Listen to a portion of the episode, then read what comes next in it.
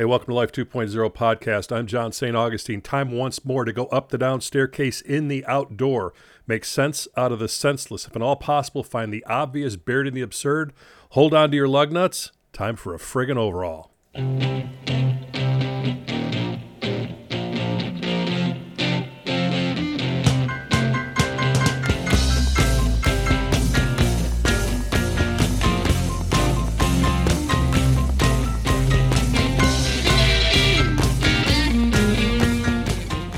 Created this show five years ago, it was really based on the work that I've done for over 25 years on radio, which is, as I mentioned on the, on the open, trying to find the obvious buried in the absurd, if at all possible. And so much of life, as it's presented to us, looks absurd.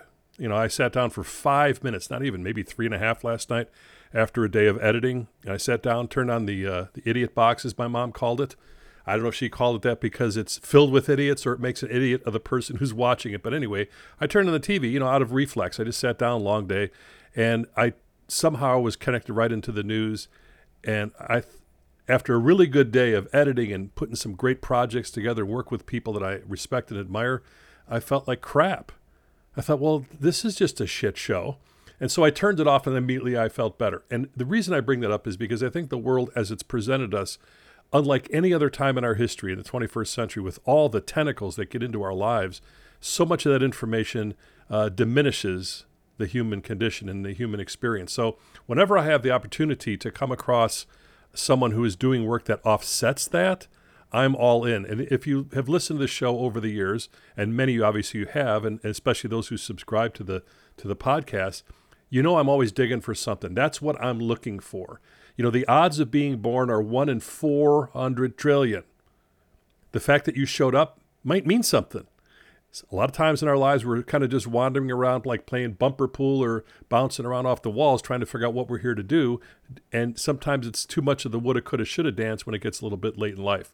So, about five years ago, I guess it was, uh, my friend Sarah Scarlett, who actually was an editor, I believe, on my first two books in 06 and 10 with Hampton Roads, first book, Living an Uncommon Life, and the second one, Every Moment Matters, which just was released in audio, by the way, read by yours truly.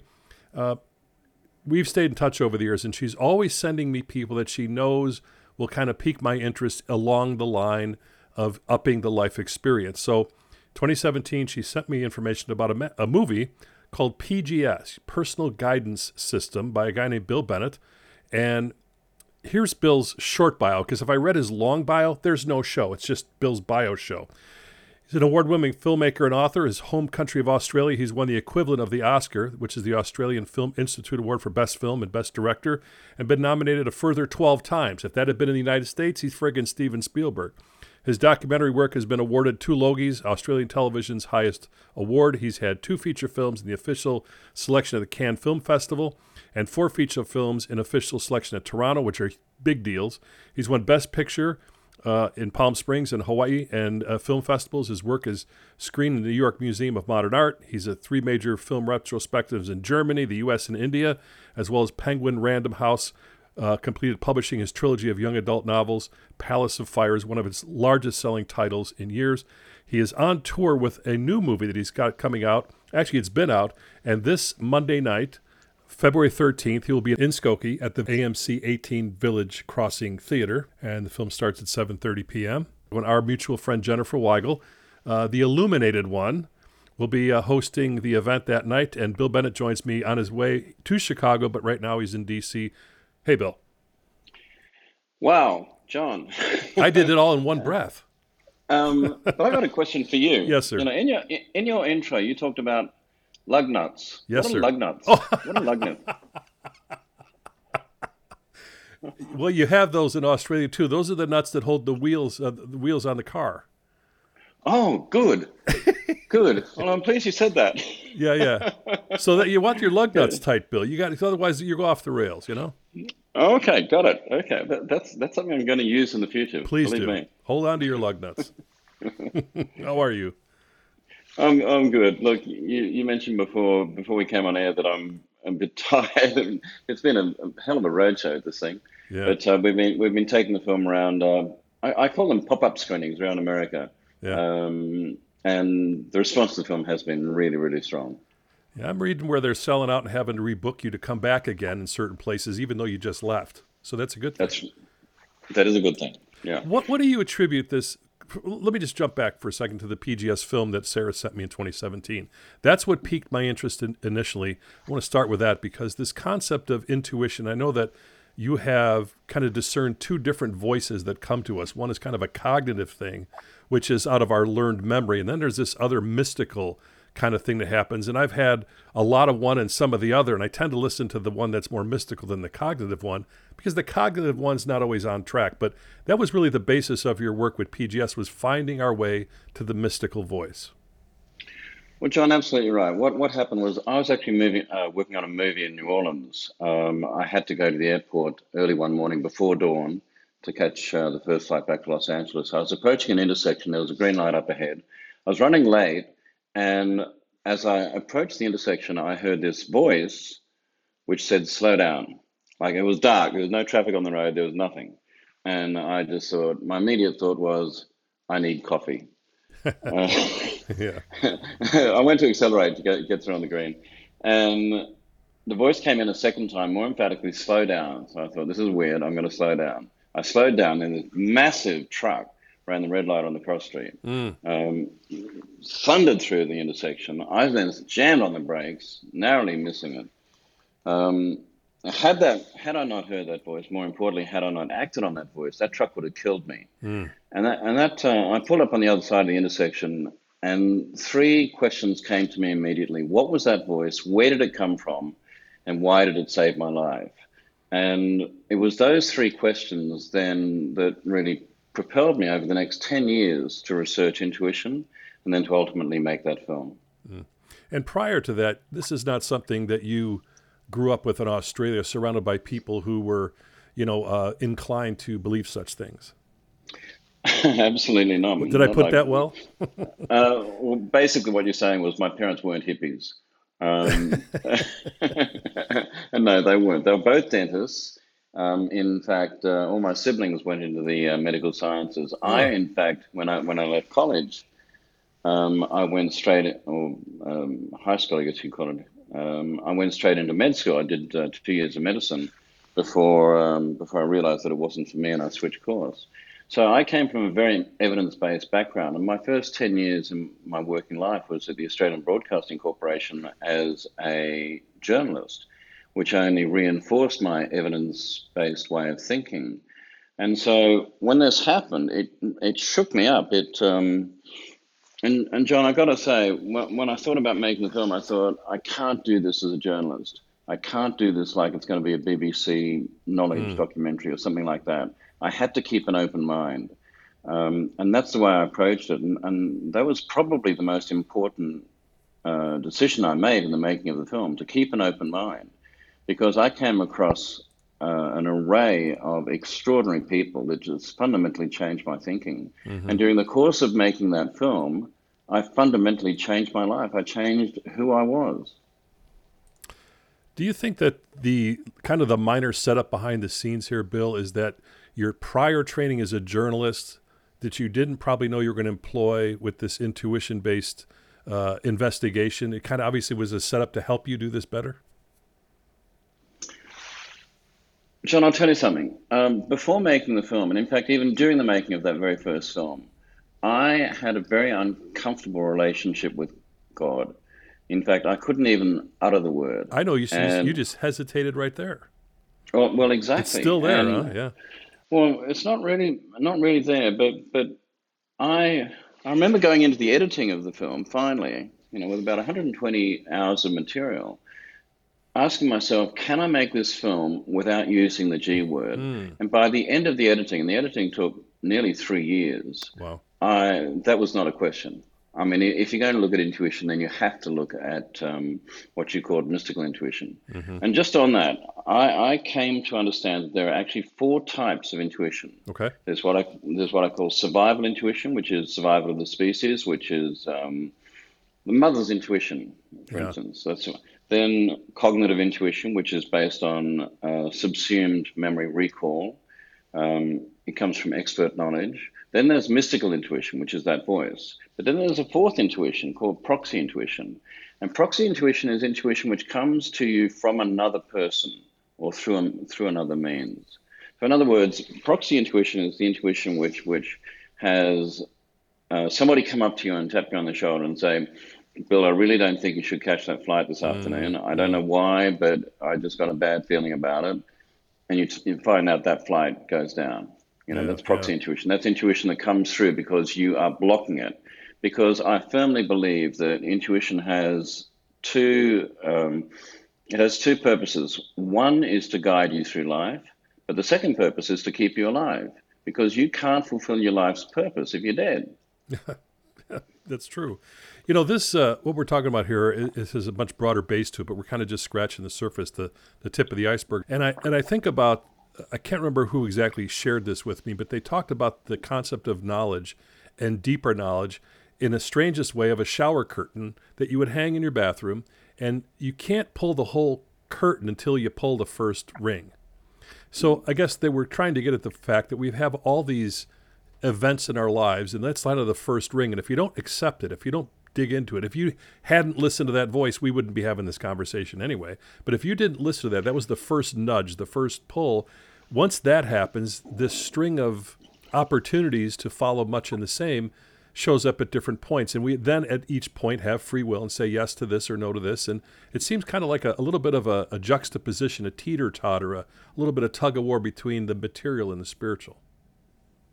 Well, that's quite true. But now looking back, and now now that I know um, what I know about intuition, I can look back at my life, and I can pinpoint about three or four instances where intuition um, cut in at a at a crossroads. On a couple of those occasions, I ignored it, and I suffered the consequences, mm. which were really quite dire at the time. Uh, other times, I went with it, and my life opened up in new directions. Mm-hmm. Um, you know, so so in, intuition does does come to you at really important parts of, times of your life. But you know, the reason I'm making this film now on fear, I've made this film on fear, is because I realized during the making of uh, the intuition film that fear is the greatest obstacle to intuition. Mm-hmm. We all get these intuitive tugs and nudges and whispers and voices and things like that. They come to us in various ways, but most of us um, are afraid to follow them because it means treading into new territory. Yeah. It means it means making change. It means going into the unknown, and most of us are scared of that. Yeah. Let me just share you a, a condensed version of of my first um, inkling of this. After two near-death experiences, which I didn't even know what they were called when they took place. When I was 19 years old, I was electrocuted working a part-time job, and the the pharmacist performed CPR and I came back. I didn't have any floating above experiences or anything like that, except it was apparent to me I was dead. I just knew that, like on some visceral level. The next thing I know, there's a guy on my chest pounding on me to wake up, and a bunch of girls around me crying, and I survived that.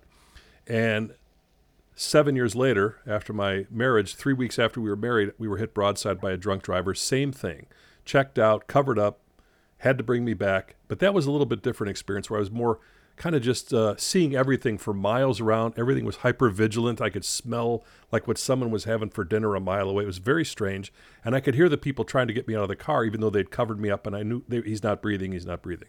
So those are the first two times that I thought, eh, maybe there's something else going on here. Maybe I should listen. At the time, you know, basically a knuckle dragging ex jock who thought the most important thing on Sunday was the box scores. And those two experiences jarred me into a different place.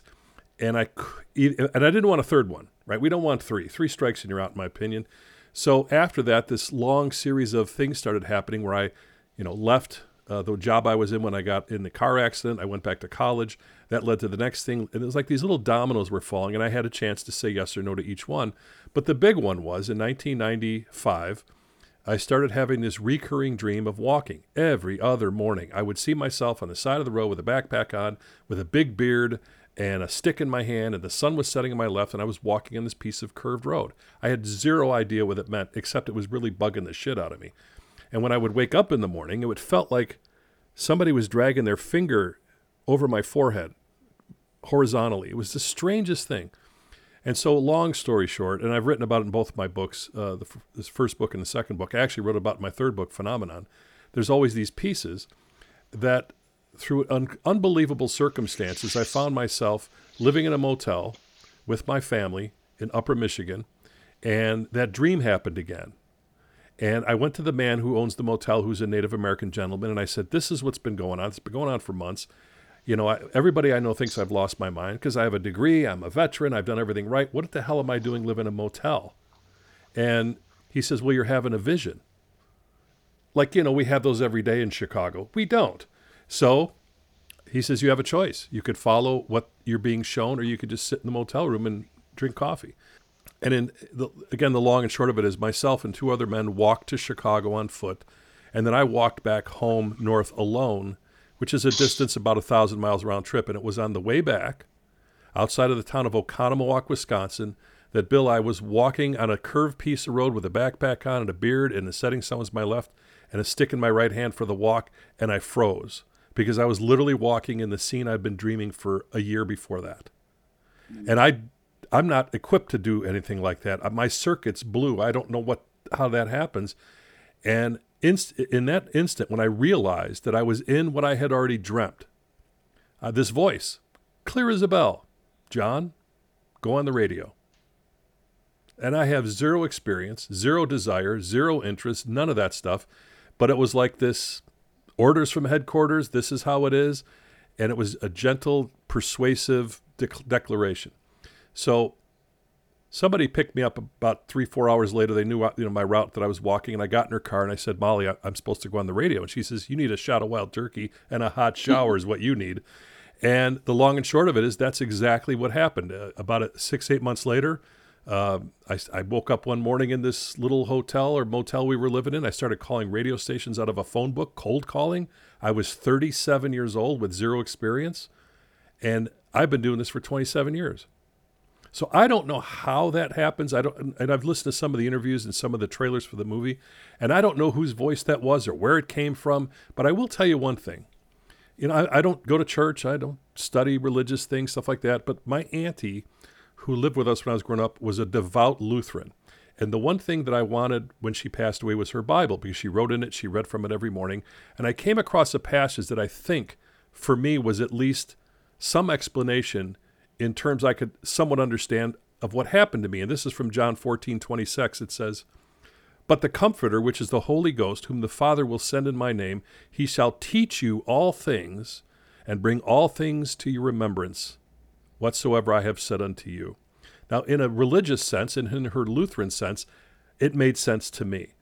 That one voice, and I, you know what, Bill, I've never heard John go off the radio, so I guess I'm doing what I'm supposed to do. It's a wonderful story, John. It's a wonderful, wonderful story, and and um, I learned from that, and I think a lot of people can learn from that. Um, it's um, you know, and a couple of things occurred to me as as I was listening to you. I, have walked five Caminos now. Camino is um, oh, yes. Camino de, de, Santiago. You might know is yep. a long pilgrimage route from uh, Saint Jean Pied de Port in France across uh, right across the top of uh, Spain to uh, Santiago de Compostela. I've walked five of those Caminos now. Mm. And in fact, um, in 2013, coming up to 10 years ago, I worked, walked my first Camino. Um, and here's the thing I've been trying to get this intuition film made for a long, long time. And as you can tell from my resume, um, I know my way around the film industry, and I, have been quite successful in getting movies made in the past. Mm-hmm. But with this one, I was just getting blockage after blockage, and it just wasn't happening. And so I decided to walk the Camino de Santiago and dedicate the walk to PGS, to this mm. movie that I wished to make. And I decided that I would do the walk intuitively, which means that I wouldn't plan anything. I wouldn't, I would just allow the walk and the way to guide me. And, eh, you know, and you got to understand, once again, you, you've read my, my resume. I'm mm-hmm. very ordered, organized. I'm, you know, I, I plan down to the, to the finest detail. Mm-hmm. So to walk this walk intuitively was a huge leap for me. But what happened was this. Um, I finished a walk, and within six months, I was making the film. Uh huh. And what do you attribute? That, what do you? How do you connect those two real quick? What does that mean? The walk and then the film. What happened to you? Because in my mind, once my body was engaged and I was able to walk off all my fears of living in a motel, feeling like a failure. Family thought I was nuts. you know, all the stuff that you fear around that. Once that was cleared up, my only focus was walking. Things started happening, and I could hear that I, you know, it was clear is what it really came down to be. Yeah. Um, what happened was this. I um, I went to bed one night, and I and I before I went to bed, I asked. I, I said, right, in the morning, I'm going to wake up and I'm going to make a decision as to whether or not I should continue banging my head against the wall trying to get this film made, or whether I should give it one last shot. So I went to bed with that with that intention. Not wasn't really it wasn't I didn't, it wasn't really like I wrote a note under my pillow or anything like mm-hmm. that. I just said to myself like in the morning I, I've got to just like decide whether or not I'm going to keep doing this or not. That night I had this most incredible dream, and in this dream um, I was shown how to make the film. Uh, and I won't go into detail unless you want me to, but but the dream told me specifically how to make the film and what to do. I woke up out of that dream kind of like a cliche, you know, like bolt upright, eyes wide open, you know, like like yeah. with the, with this dream, and and the dream is most dream dreams fade, John, as you know. This dream yeah. is still clear in my head right now as I speak to you. Mm. With this dream in my head, and I looked across at the um, at the at the clock on the bedside table, and it was four forty four. Hmm. Now, at this point, I was still very much evidence based in my thinking, and but I knew enough to know this is weird. I've just had this incredible dream, and now it's four forty four. So I, I, reached for my iPad and I googled what does four forty four mean.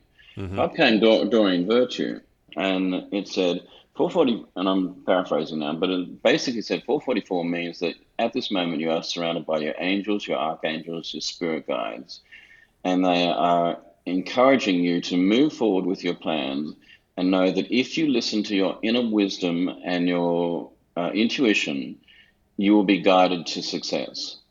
Hmm. So I'm sitting, lying there in bed, right, just having had this dream, and then reading this, and I go, bloody hell, what do I do? Hmm. And I knew at that moment, John, that this wasn't a decision about whether or not I should make the film.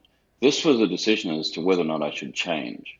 Because ah. I because I knew at that moment, like you know, and this is this is like July in Australia, so it's cold. It's winter here. It's winter there, and I knew at that moment that what what was confronting me was a fundamental change.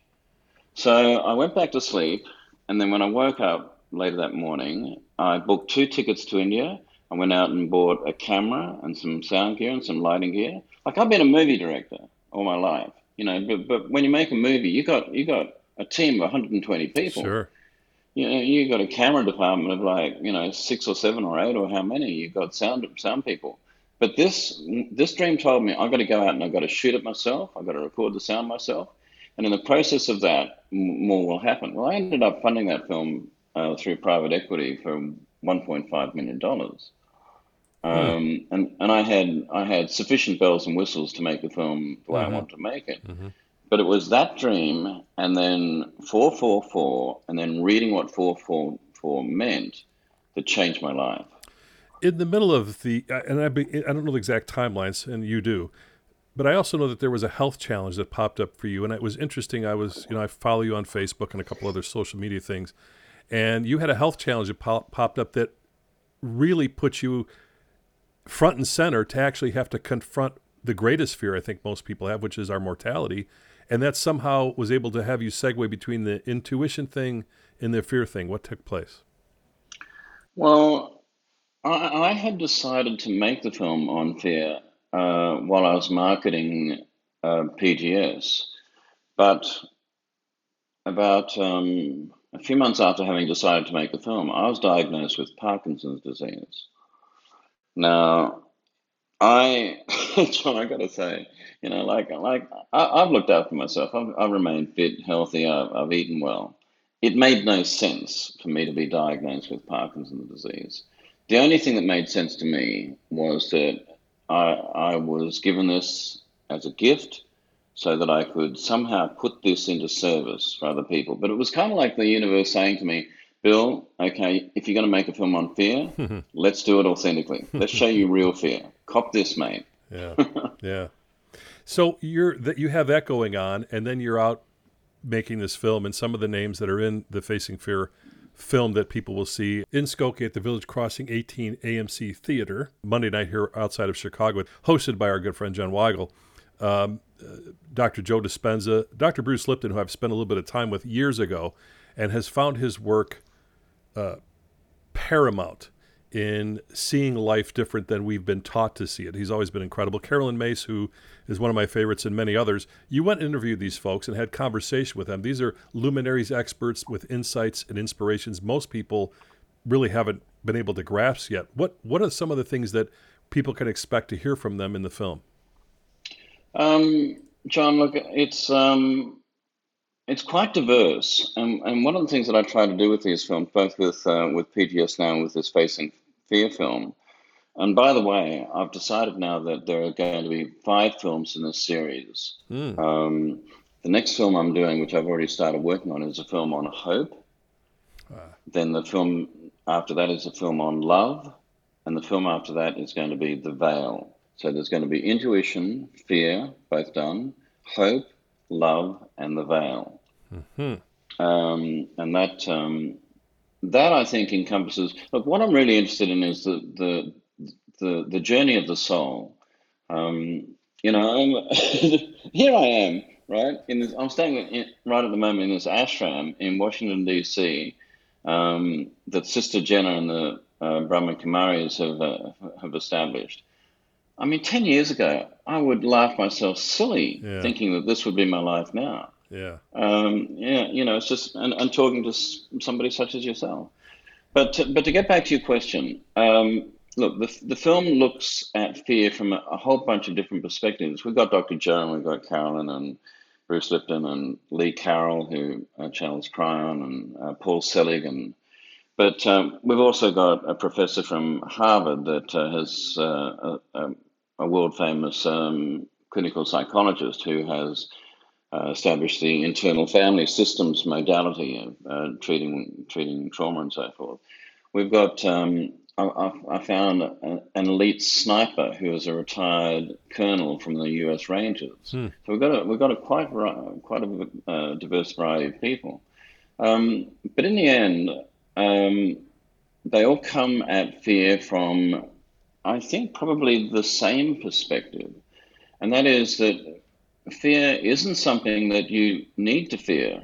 I mean, it, it's totally counter to what Franklin D. Roosevelt said. You know, the only thing that, that you need to fear is fear uh. itself. What what this film says is, no, you don't need to fear fear. Um, fear can be your friend. It can be your ally. It can motivate you. Mm-hmm. It can warn you. Uh, it can encourage you. Um, it can push you in new directions. You don't need to fear, fear it at all. But what you do need to do is face it and find out what it's telling you. That's yeah. what you need to do. I did a TED talk in Ontario in 2018, just before the pandemic, and the the uh, theme of that TED talk was called human math, and uh, the concept that you know when we get here. Uh, we're leaving here. We all know how we showed up. We have a birth certificate, how much we weighed, who our parents are, where we were born, what's what our foot looked like, you name it but there is zero evidence yet uh, to when we're leaving. And I, I've always come for myself to the mindset that we come in in time and we leave on time. And none of us know when that time is. And so that makes the time in between those two bookmarks, those bookends, all important. And that if you're one out of 400 trillion showing up on the planet, you don't waste your time, you know, to a greater or less degree and you find out what you're here to do. That may not be the norm when it comes to people living their lives, but I think there's something, at least in my lifetime, I've seen some shifts take place where people are more interested in the things that you're offering than they were when I was a kid, per se.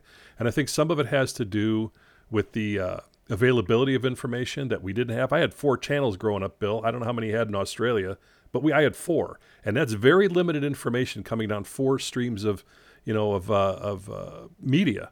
Now it is everywhere, all the time, 365. And as I mentioned on the way in, not all of it's good. You know, I think we take a battering and a beating if we, we connect with all the stuff in the world that is of a lower vibration, then there's evidence for that. But when you're offsetting it with a film like you've done and talking with the people that you've talked to, it seems to be a counterbalance to that stuff. So the question then becomes, you know, what is the even the deeper why you're here thing? Past the fear, I think, is our why. Exactly, and that's that's what motivates me to to make these films. Um, it's um, you know, John, look, you know, people come up to me after screenings and they go, "Oh, look, you're doing such wonderful work for the world," and and and stuff like this. I say, "No, I'm not. I'm actually doing work for me." Uh huh. That's exactly right. Yeah, I mean, look, thank you, thank you very much for saying that. You know, and but but this is not altruistic. This is purely selfish. Yeah, yeah. I, I mean, I'm I'm I'm curious. I mean, you used a curse word before, so I'll I'll, say, I'll use a curse word now. I'm curious as all shit. Thank know? you for joining the club. about what the bloody hell is going on. Yes. You yes. know, and, and who am I, and what is my purpose? But coming back to the G word, I, have now got rid of that altogether. I absolutely believe in God, in Source, in a mystical universe. Um, I'll, I'll, tell you something, John. When I was when I was um, promoting PGS around America, and I had to stand up in front of the film and do Q and A's afterwards, I was terrified. Uh-huh. I, I, could barely I could barely put three words together you know, oftentimes I would call my wife up. She would be sitting in the audience, and I'd say, "Can you please answer this question?" I'm serious. Yeah. That's all gone. Yeah. And the reason that I was terrified was not not because of this sort of you know fear of public speaking as such. No, I was terrified in declaring who I was, because because you know that was the thing that was terrifying me most of all. Now I'm really comfortable as to who I am and I don't worry about what people think of me. You know, I. I am a fundamentally changed person to the person that I was before I made PGS. You know, and but but here's the thing, John, and this is where I think we uh, share similarities. You and I both came from similar backgrounds in the sense that we were ordinary blokes. Yeah, we were ordinary blokes. Now, if we can make a change, then other ordinary blokes can make a change. Other, other ordinary women can make a change. Other ordinary people of gen, genders that are unspecified can make a change. Mm-hmm. If we can make that change, other people can as well. You know, and one of the things that I say, um, you know, when people go, "Oh, you're this, you're that, you're that," I go, "No, hold on, I'm not special. I'm not special at all. I'm I'm just an ordinary person." You know, and if I'm special, it's only because over a period of 40 years, I've acquired the skills to make a movie you know, and find means to get it out there to people. That's yeah. the only thing that's special about me. But but that's just nuts and bolts. That's lug, that's might, lug nuts, right? as, as, you might say, that's lug nuts. that's right. lug nuts, brother. You know, me, two yeah. things. Uh, Jennifer Weigel, who is hosting your event, uh, she's similar in the way that she's a journalist as well. She was Emmy award winning lug nut tightening journalist and hard reporter and covering if it bleeds, it leads. And when her father Tim passed away, it shifted her gears. And so she takes all of her journalistic background, much like you did, and she's very, you know, inquisitive of why, how is this possible that I've had these experiences since my father died? What was the connection there? And so I find that I get to hang out with the converts, which is where I'm really comfortable. I know what it's like to be on the front side of all this and go, I don't know what the F you're talking about. And then turn the channel.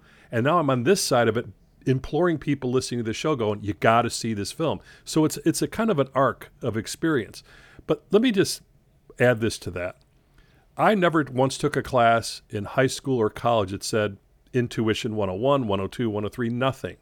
Nothing I took in school, even though there's some place for it, prepared me for what was to follow living in a motel, donating a kidney to my daughter, losing people in my life, um, starting with scratch, getting on the radio when you're not really you know equipped to do that all the things that were the big turning points in my life i had zero training for except for life itself.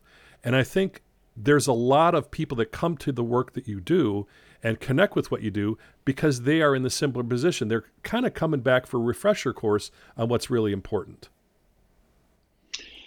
Uh, John, I think that's right. And I'd like to point out one thing, um, which I have kind of gathered over the period, and that is this um, the universe, source, whatever you want to call it, chooses people who have attributes that can disseminate source's message. So, in other words, you asked before about um, my journalistic training and my training as a filmmaker. Um, I firmly believe now that Source chose me to do what I'm doing. That I, that you know, I had lunch with Lee Carroll the other day. Now, Lee's story is that he was an audio engineer um, before Source tapped him on the shoulder. Paul Selig was uh, a dramatist at NYU. Mm-hmm. You know, so so and and with your training as well. So Yeah. so I firmly believe that this is about dissemination, and that Source does choose ordinary people who have acquired skills that Source can use in a way that helps communicate that message. You know, the great poet Hedwig Wadsworth Longfellow said, "The human voice is the organ of the soul." And I have uh, spent thousands of hours in radio, uh, traditional broadcasting on, you know, quote regular radio terms and uh, AM, FM radio and talk shows all over the country and all that kind of stuff, and then in satellite radio, which is an interesting idea for me. It's a metaphor somewhat that you know this this um, voice is coming from another place and a satellite. And satellite radio now is the norm, and you know we have them in our vehicles and things like that. When I first started radio, there was no such thing, and so I see the evolution of audio in a metaphorical way as to this concept we're talking about. But but the thing about audio work, and the thing about editing for me, is vibration. And when you think about the technical pieces that are making this actual show work, you are 1,200 miles to the east of me in DC. I'm in Chicago. People are going to be listening to this all over the world through vibration, through satellite vibration, through internet vibration, and everything vibrates. Matter of fact, I just had my internet upgraded to super, super fast because it wasn't fast enough before, Bill. I need super, super fast. and the guy gave me, I got it right here. The guy gave me the wire that, it's not even a wire, it's just, there's nothing to it. It's the width of two human hairs that carries all this information. And I asked him, how is that possible? You can, you know, that this can be done, and it's uh, by light waves. And so when he told me that, all of a sudden, of course, my mind's working again. It's like, well, when you take vibration and light and put them together, amazing information can come to you. But you have to have a discernment, in my opinion, my observation, and certainly my experience, to know which which you're listening to, what information you're taking on, and which what's making you lighter, what's making you heavier.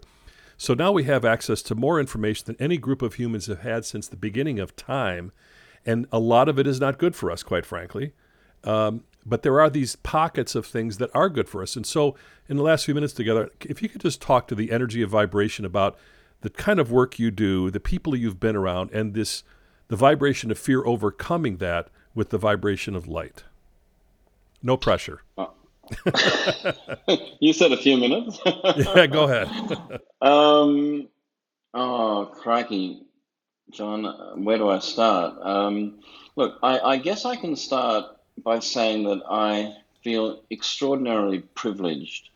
You know, I sat down with Sister Jenna last night, who, who's one of one of America, probably one of the world's you know leading spiritual voices, and she wanted me to sit right by her side so that she could she could talk to me and there were only five people at the dinner table. But I kind of sat back and I thought, my God, what what a privileged position am I in to be able to have this sort of conversation? Um, you know, with, with somebody such as her. And now I count as friends these people that I have interviewed. And, you know, I, I just kind of but it, it all comes down to vibration, as you mm. say, as to frequency, as to energy, and of course we are nothing. You know, when yeah. when it comes down to it, we are just a, a a bundle of empty space. I mean, you know, talking about fear, um, I have now largely lost all fear, um, and the reason that I've lost all fear is that I discovered during the making of this film that all fear is essentially based on loss. I cannot, uh, and I've asked widely, I cannot find a fear that is not in some way, when you drill down, based on loss. And so I came to the conclusion that if you can come to terms with your fear of loss, whatever that loss is loss of abundance, loss of uh, looks, status, um, you know, loss of life being the ultimate one. If you can come to terms with with that loss, then you you can let go of fear. And I have come to terms with that. I'm, I'm not scared of dying. I'm not scared of losing everything. I'm not scared of what people think of me. I'm not scared of change. I'm not scared of any of these things. And so, in not being scared of those things, I don't fear them. You know, I, am not. I'm not. Um, what am I trying to say? I don't fear losing those things. I don't fear losing my life. I don't fear losing all my money, which ain't that much anyway. you know, I don't, I, I don't even fear losing my, my wife, I've been married to for 40 years and who I love very much. If she, if she left, of course I would grieve. I, I would be heartbroken, but I don't fear that. You know, people say, "Oh, you're away from your children. Don't don't you worry about them?" No, you know, if they die, they die. You know, and I do believe that, as you said earlier, that there there is a time to come into the world and there is a time to leave the world as well. You know, and you're absolutely right, John. What um, you, you know, what we are all searching for is for meaning and for purpose and to understand what our purpose is because sometimes it's so confusing. Most people at the moment are in survival mode. You know, we've been traveling around America and I, I talk to, you know, people who come up and the servers at, at um, restaurants and things like that. And I, I dig deeper and, you know, and most people are really struggling. They're doing it really tough and they're, and they're wanting to find out more. They're wanting to know their life means something. And that's what I'm trying to do as well. You know, I'm not making this film for them. As I said, I'm making it for myself. And in the process, I hope that I'm providing keys for other people to make some sense of their life. I want to thank Bill Bennett for uh, taking time out of his extremely busy schedule. Uh, all these uh, movie showings that he's got across the country. Chicago is his next stop. Uh, you're hearing this on a Saturday. This this coming Monday night, February 13th, Bill will be at the uh, AMC Village Crossing Theater in Skokie, Illinois, and the film starts at 7:30 p.m. And as I've mentioned a couple times in the show, Jennifer Weigel, who is my gal pal from radio and other things, will be hosting the event in the evening. It's well worth the price of admissions, like 16 bucks. So expect to sit for a couple hours and, and watch this film. And you know, when you, if nothing else, to me, it is a, a, a, way to push back on the erosion of life. You know, as I mentioned in the in the conversation with Bill, we're not taught this stuff. Nobody, you know, when I went to high school, my best grades were lunch and gym. I mean, come on, what do you expect out of me? We don't even put ketchup on our hot dogs in Chicago. You want me to have greater consciousness? Life is what does that to us if we're aware of it. I think life squeezes everybody. And you know, when you squeeze oranges, you get orange juice. When you squeeze tomatoes, you get tomato juice. And you squeeze humans, all kind of shit comes out. And sometimes we need to be squeezed in a way that shit gets out so we can have our lives clear up. When I was talking about living in the motel, which it seems like a hundred years ago, but I recall those those times in there and that walk that I took, and Dwayne and Joe and everybody else that was part of it. And um, it's like watching someone else's movie, except I was in it and I was there. But it wasn't I wasn't the originator of the script, as I see it. This was offered to me. Do you want to be in this role, John? If not, somebody else will take it. And after many months of kind of denying it and pushing it away and not understanding it, when I finally said, okay, what do you want from me? Things started happening. And they haven't stopped. There's been a lot of flux here and there. Uh, I've had some times where I took timeouts and took a break and things like that, but this microphone always pulls me back. And when I heard go on the radio in 1996, as I said to Bill, I've never once heard stop. And so I will continue to do this as long as I'm supposed to. Again, Monday night, February 13th at 7:30. Bill will be at the uh, AMC Village Crossing Theater in Skokie, and the film starts at 7:30 p.m. You should also be checking out Bill's website where you can find out more about what he's doing, billbennett.com.au for Australia. G'day.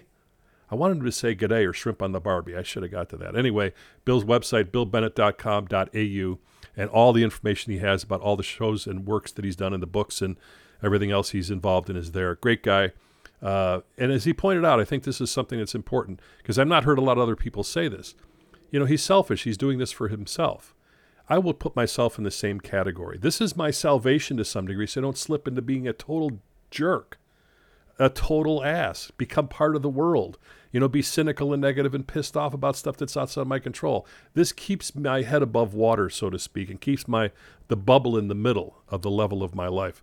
So I appreciate you listening and I appreciate you taking the time to spend with me today, especially the Life 2.0 subscribers. Five years. You guys been plunking down 20 bucks a month, five bucks a week. That comes out to 66 cents a day. I appreciate it. To send you off appropriate tunage for my brother from another mother, Mark Cleveland. Perfect way to end this episode. Until next time, be well, safe travels, keep the faith.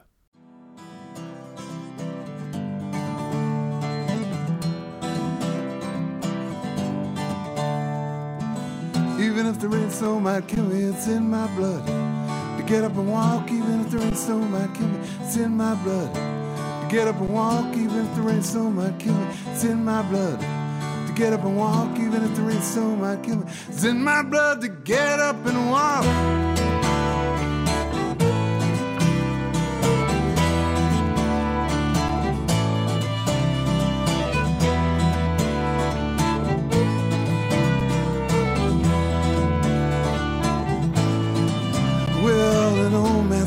Sitting by the side the road, full moon was burning bright. He told me of an old way, another path to take if I just get up and walk. If I just get up and walk. His eyes were screaming starlight, his hair was streaming white. He flew in from the north wind, his form was made of light. He said, Get up and walk. He said, Get up and walk. And then he said, even if there ain't so might kill me, it's in my blood. Get up and walk, even if there ain't so might kill me, it's in my blood. Get up and walk, even if there ain't so might kill me, it's in my blood. To get up and walk, even if there ain't so might kill me, it's in my blood to get up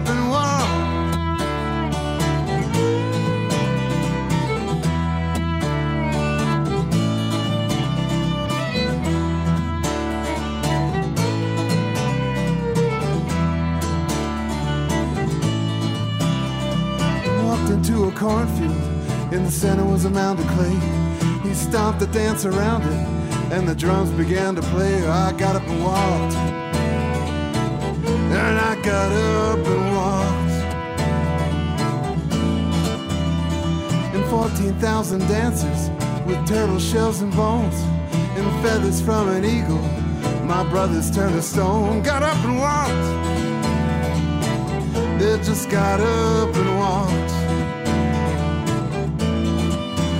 Said, even if there ain't so my me, it's in my blood. To get up and walk, even if there ain't so my me, it's in my blood. To get up and walk, even if there ain't so my me, it's in my blood. Get up and walk, even if there ain't so my me, it's in my blood to get up